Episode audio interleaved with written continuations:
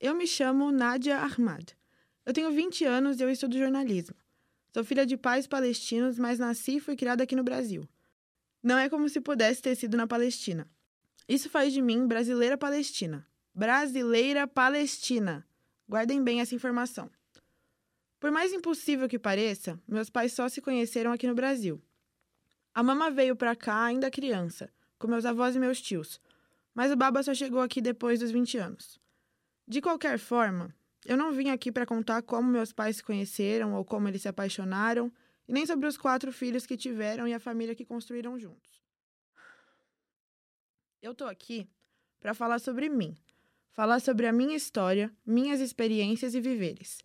Mas não se acostumem, essa é a primeira e última vez.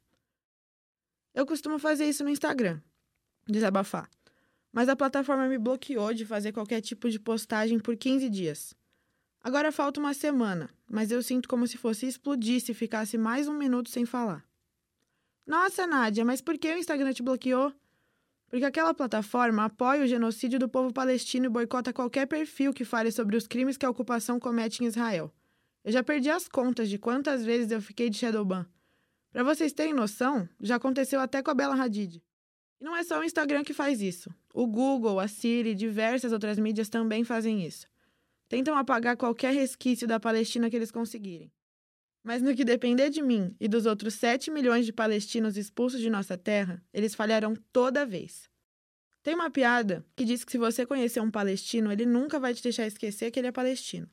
A Riat Omar fez uma postagem sobre isso no Instagram, arroba Riat Omar, onde ela destrincha sobre isso. Mas eu vou falar aqui rapidamente, caso você esteja com preguiça de ir até lá ver.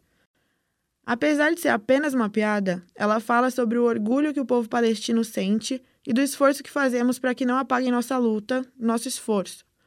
Para que não se esqueçam da nossa história, da nossa terra. Vocês não sabem o quanto eles tentam que sejamos esquecidos, mas nós não vamos deixar isso acontecer. Hoje, eu sou extremamente orgulhosa da minha descendência palestina, mas nem sempre foi assim. Quando eu era criança, foi difícil. Na adolescência também. Ter que encarar os olhares tortos por eu ser árabe. Já perdi as contas de quantos Volta para sua terra! Eu já ouvi e continuo ouvindo. Para começar, que eu já tô na minha terra. Eu nasci aqui, sempre morei aqui. Segundo, que para onde eu voltaria? Infelizmente, a Palestina está sendo ocupada, colonizada sendo colocada sob um regime de apartheid por um invasor que se denomina Israel. Mas se lembre disso: ali só existe Palestina.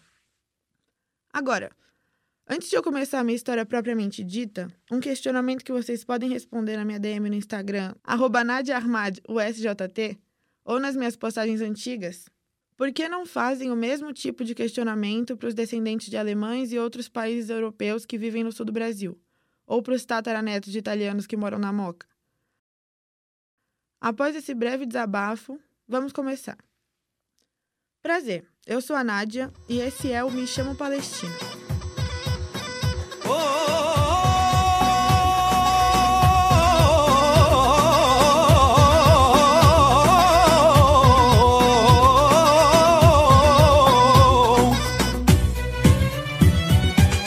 على عهدي على ديني على أرض تلاقيني.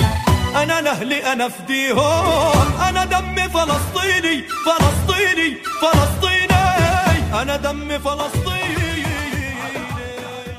Era criança, os ataques que eu sofri eram mais direcionados à minha aparência. Nossa, que narigão! Meu Deus, que olho grande! Na escola me chamavam de monocelha. Com 11 anos, eu implorei para a mama e para o baba me deixarem estudar na escola islâmica. Lá eu não sofreria ataques pela minha aparência. Tinham muitos descendentes árabes lá. Eu não seria garota estranha com um sobrenome esquisito. Eles não deixaram. Disseram que eu teria que aprender a lidar com isso mais cedo ou mais tarde. Ou seria pior para mim no futuro. Na época eu achei crueldade, mas hoje eu vejo que eles estavam certos. Eu tinha que aprender a lidar com aquilo e spoiler, piorou no futuro. Eu não fui para a islâmica. Continuei estudando na mesma escola até o Fundamental 2 até que eu me mudei de escola no ensino médio.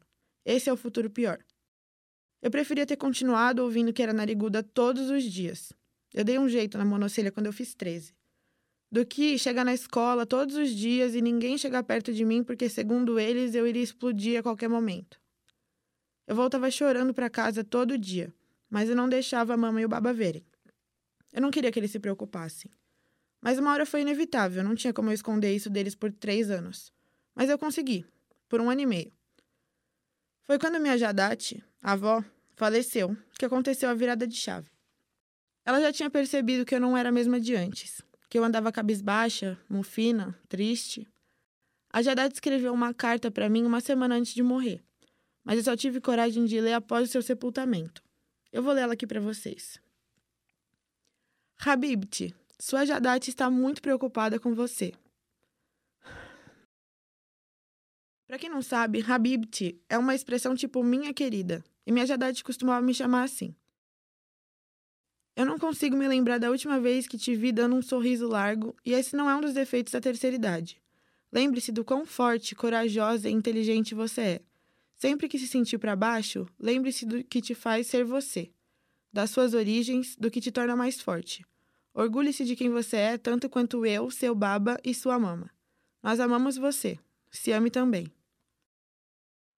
Foi além dessas palavras da minha Jadate que eu decidi abraçar minhas raízes palestinas e não ter mais vergonha dos meus traços árabes, do meu sobrenome ou de qualquer outra característica que remetesse à minha ancestralidade. É no meu nariz grande, na minha antiga monocelha, nos meus olhos que está a minha história. História essa que não é só minha, mas também dos meus pais, de como eles se conheceram, como eles se apaixonaram e também como eles construíram uma família. É a história dos meus avós, dos meus tios, dos meus irmãos, dos 750 mil palestinos que foram expulsos de seu país em 1948. É a história dos mais de 15 mil mortos pelo Estado ilegítimo de Israel. A minha história se cruza com a deles e a deles com a minha. Somos todos filhos de uma mesma terra. Somos todos filhos da Palestina. Mas eu também sou brasileira, e essa não é a única parte da minha história. Eu não preciso escolher entre um e outro, me envergonhar de um, mostrar apenas uma parte. Eu faço parte de dois mundos, e é isso que me faz ser eu, ser única. Eu sou a Nadia Ahmad, brasileira palestina de 20 anos, estudante de jornalismo, que ama gatos, dias chuvosos e passar a tarde lendo um livro em alguma cafeteria perdida em São Paulo. Eu também sou a Nádia que vai à mesquita, reza cinco vezes ao dia, jejua durante o Ramadã, que espera o ano todo pelo Aide, que se orgulha das suas raízes palestinas e que luta pela liberdade palestina. Eu só lamento ter demorado tanto para perceber isso, mas ainda bem que eu percebi a tempo de me reconhecer e não me perder em alguém que não era eu, mas o que esperavam de mim.